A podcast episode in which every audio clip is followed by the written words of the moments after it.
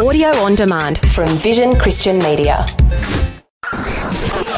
History Makers. In the late 18th century, William Wilberforce was converted. Almost single-handedly, he broke the shackles of slavery. people there were just totally different. We are looking at the footprint of God over the last 2,000 years. History Makers. Since the Roman legion destroyed Jerusalem in the year 70 AD, the Jewish people have a nation of their own. And he said, Well, no, Randy, we're not all just faking it. There's a living hope, and his name is Jesus.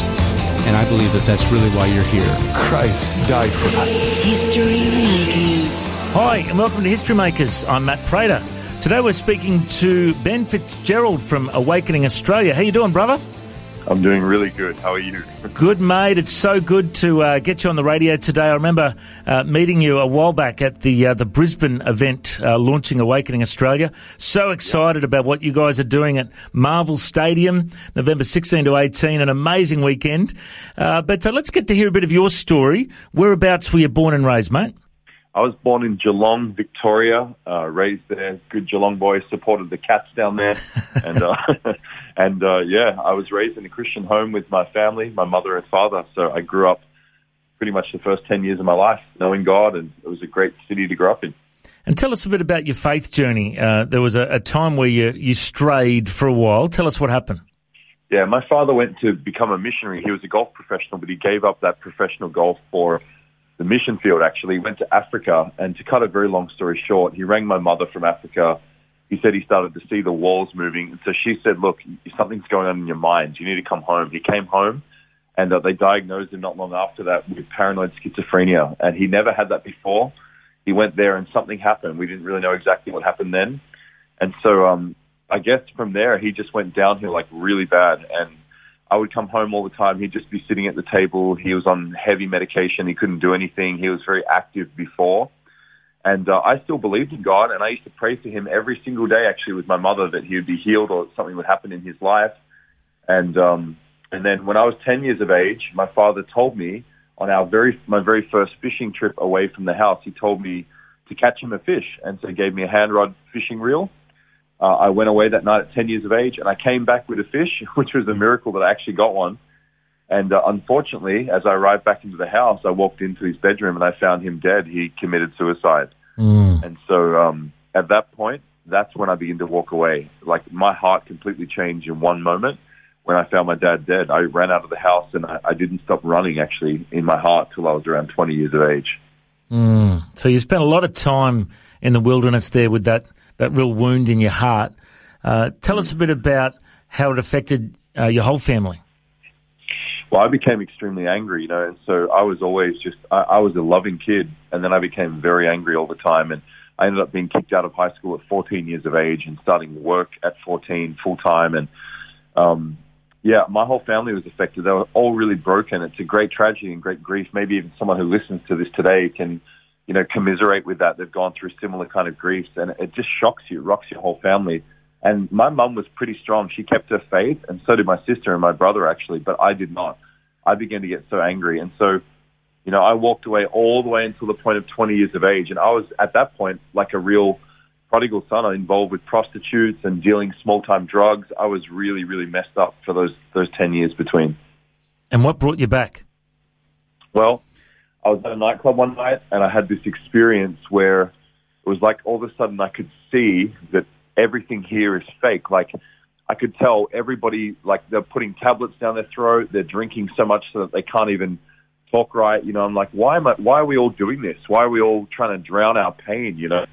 And I was like, why am I here? What am I doing here? And so I left the nightclub. My girlfriend worked there and I left at four o'clock. I got home and in, in my house was like, I really hated light, physical light. I used to turn off all the lights and I, I didn't like to be around people so much. And so I turned off all the lights. I lit up a cigarette in my lounge room and by myself, there was no one else in the house. All of a sudden I had this overwhelming feeling come into the room. It's kind of like a mix between fear and yet absolute love and acceptance.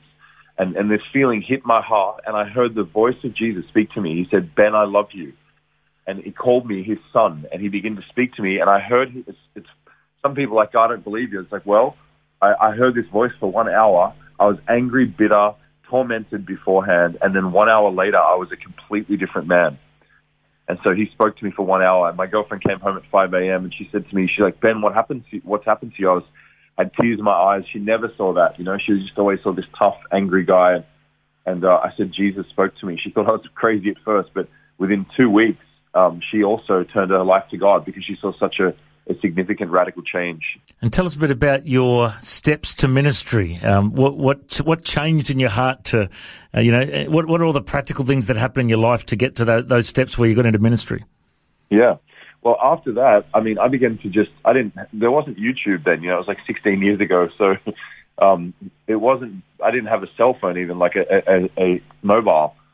I just started to do what the Bible says. I read the Bible three, four hours a day, and, and it just said they talked to everyone about Jesus and they prayed for people. So I just started doing that every day. I'd go on the street, I'd go get a coffee, and I just started to talk to people about God.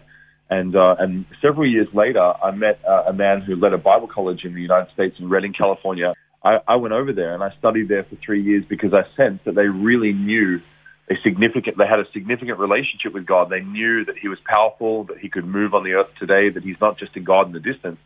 And so I went over there, did three years of, of study there at the school. And after I finished that, um, they actually asked me, they said, would you stay on as, as staff? Would you become an ordained minister? And so I went down that road and, and at 30 years of age, I was ordained as a minister only six years ago. And I've been watching your ministry for years because I, I, watch a bit of God TV, and I remember seeing you uh, in these stadiums in Europe, and I'm like, that's a young Aussie dude. I, I, I, can tell that accent. He's an Aussie. Uh, how did you get in? How did you get into Europe? yeah, that was a, that was a crazy experience where how God placed us there. It was I went to a field actually where Hitler spoke with a friend of mine named Todd White. We were there, and uh, and we were watching, just basically looking at all of these artifacts from where, what Hitler did, and it's pretty shocking. I don't know if you've ever been over there, but if if anyone listening wants to get over there, it's pretty shocking. You see the magnitude of the stuff he built, you know. And so we were just expecting to have a normal day of sightseeing. But at this one field where he, particularly he gathered a whole bunch of young people, we, um, we began to pray and, and we just, just began to thank God and say, God, thank you for Europe and God touch Europe. It was kind of, you know, the normal kind of prayer. It wasn't anything strikingly deep.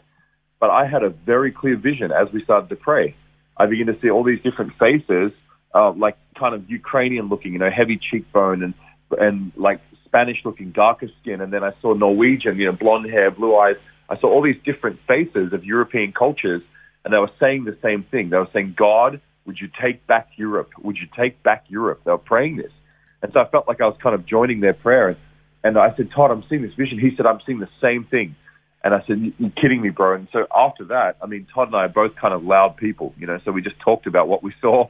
And, uh, and basically, with no favor in the German speaking world, no favor in the churches even there, nothing to begin with, zero money in the bank, nothing. Just a word from God. We begin this journey and uh, I committed myself full time to it and 27,000 people rocked up around about a year and two months later in the same stadium that Hitler built for his glory and to actually proclaim the Nazi kingdom, we proclaim the kingdom of God in the name of Jesus over Europe. It's incredible to see the fruit uh, that you guys have seen through Awakening Europe. And I actually watched the doco the other day on the Australian Christian channel. They've got it on their app, and I know they've aired it on, on their channel uh, with uh, with you and your buddy Daniel Hagen. And yeah. Uh, you shared a bit of your story about how you guys actually met in a Connect group uh, many years ago, or a home group. Tell us a bit about how you, you and Dan have got to hang out. Yeah, when I met Daniel, um, someone asked me to come and speak in a in a home group, and they um, there's an interesting thing, you know, because they really weren't the sort of same sort of Christian. I mean, we all love God, but they didn't really understand that God is powerful on the earth today. He can move today, and I did. And so they asked me to speak. I said, "Are you sure you want me to come?" They said, "Yeah." And, and they actually told me. They said, "We have a young man in our group. We want you to meet as well."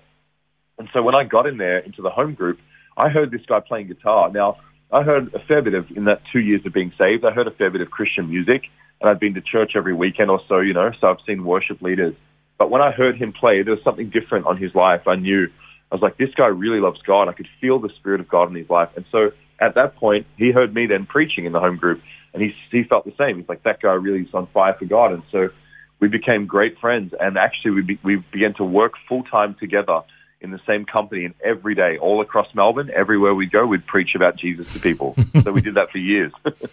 Well, it's a great story, and I think of uh, Joshua and Caleb. You know, you guys have been sent out to, to the nations, uh, and you've got a different spirit to everyone else, which is uh, amazing how God is using you. So, you guys are part of the Awakening Australia team, and you know, uh, I've been just so pumped to be able to see. You know, you've got Nick Vujicic, who's you know one of my favourite preachers ever. Uh, amazing uh, testimony of what God's done in his life. You've got Darlene Yeah. Zschech, uh, you've got you know Tim Hall, Katherine Ruonala. You know, lots of Aussies. Uh, you've got uh, you know many different churches, people from all around the world coming along, and uh, the reality is to book Marvel Stadium for an event Yeah. costs a lot of money, is a lot of work. You've got a big Yeah. team, uh, but you've found God's provision every step you've taken along the way so far. Um, Yeah. Tell us a bit about how this dream came about. Yeah, God has never let us down, Matt. He's um, always provided, and you know, for us, even if it's tight, even if we lose our fingernails, so to speak, in the in the, the lead up, it's worth it for a person being transformed. And you know, this came to pass really based on a dream uh, that I had, and based on some discussions that Dan and I talked about in Europe. And and we were like, if we're seeing this happen in Europe, and some of these countries are are so secular, you know, humanistic, surely God can do something big in Australia, and He wants to for us, it wasn't just about an event. We were like, he wants to commission and help the Australian Christian to love Australians, you know, and, and to, to reach Australians, not just to go overseas and do missions, although we celebrate that. But we have this real dream in our heart. Like, we want to see Australian people really care about their unsafe family and friends or people that have never met God and, and begin to share the good news with them.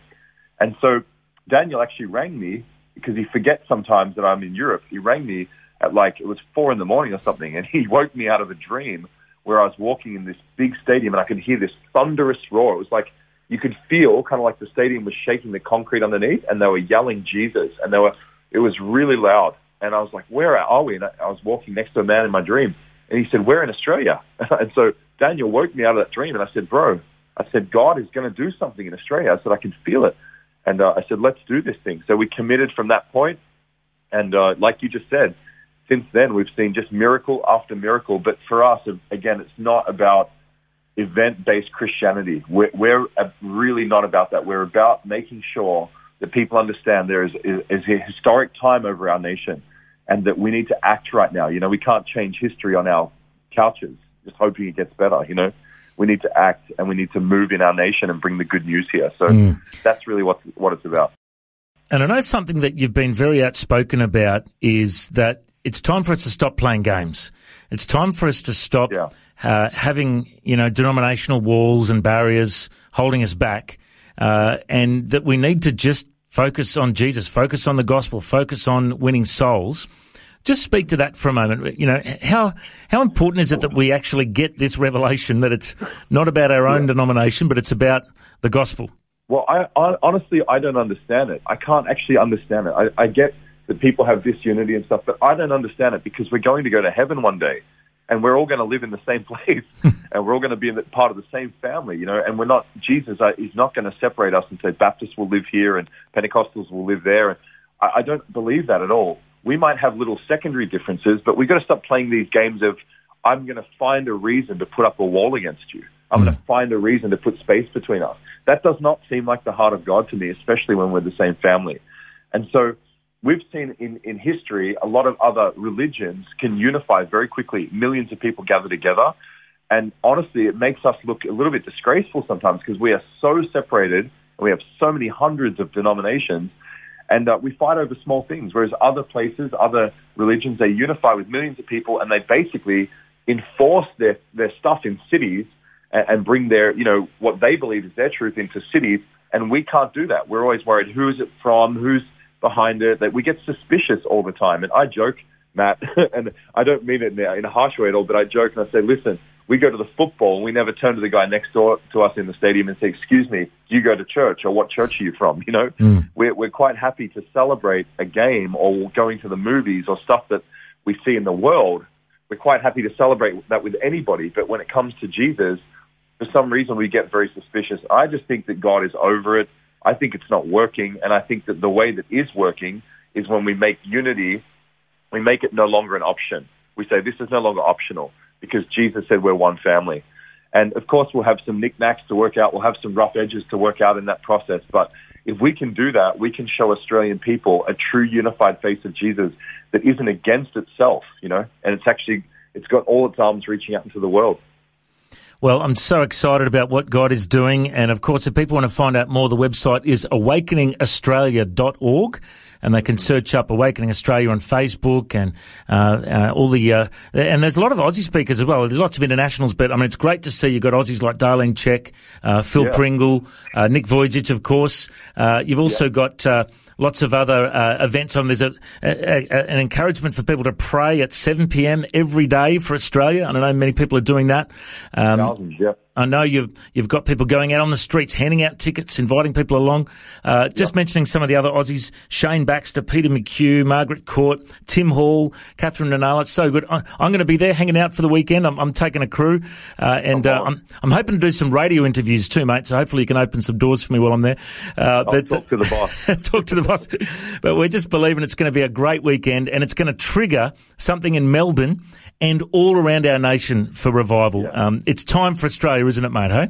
Matt, that's so true. And I'll say one thing just on that point. That's really great what you said there because this event, there's actually more people registered from outside of Melbourne than there is Melbourne. So what that says to me is that this is a nationwide thing and that God is waking up his church to see something great happen in our country.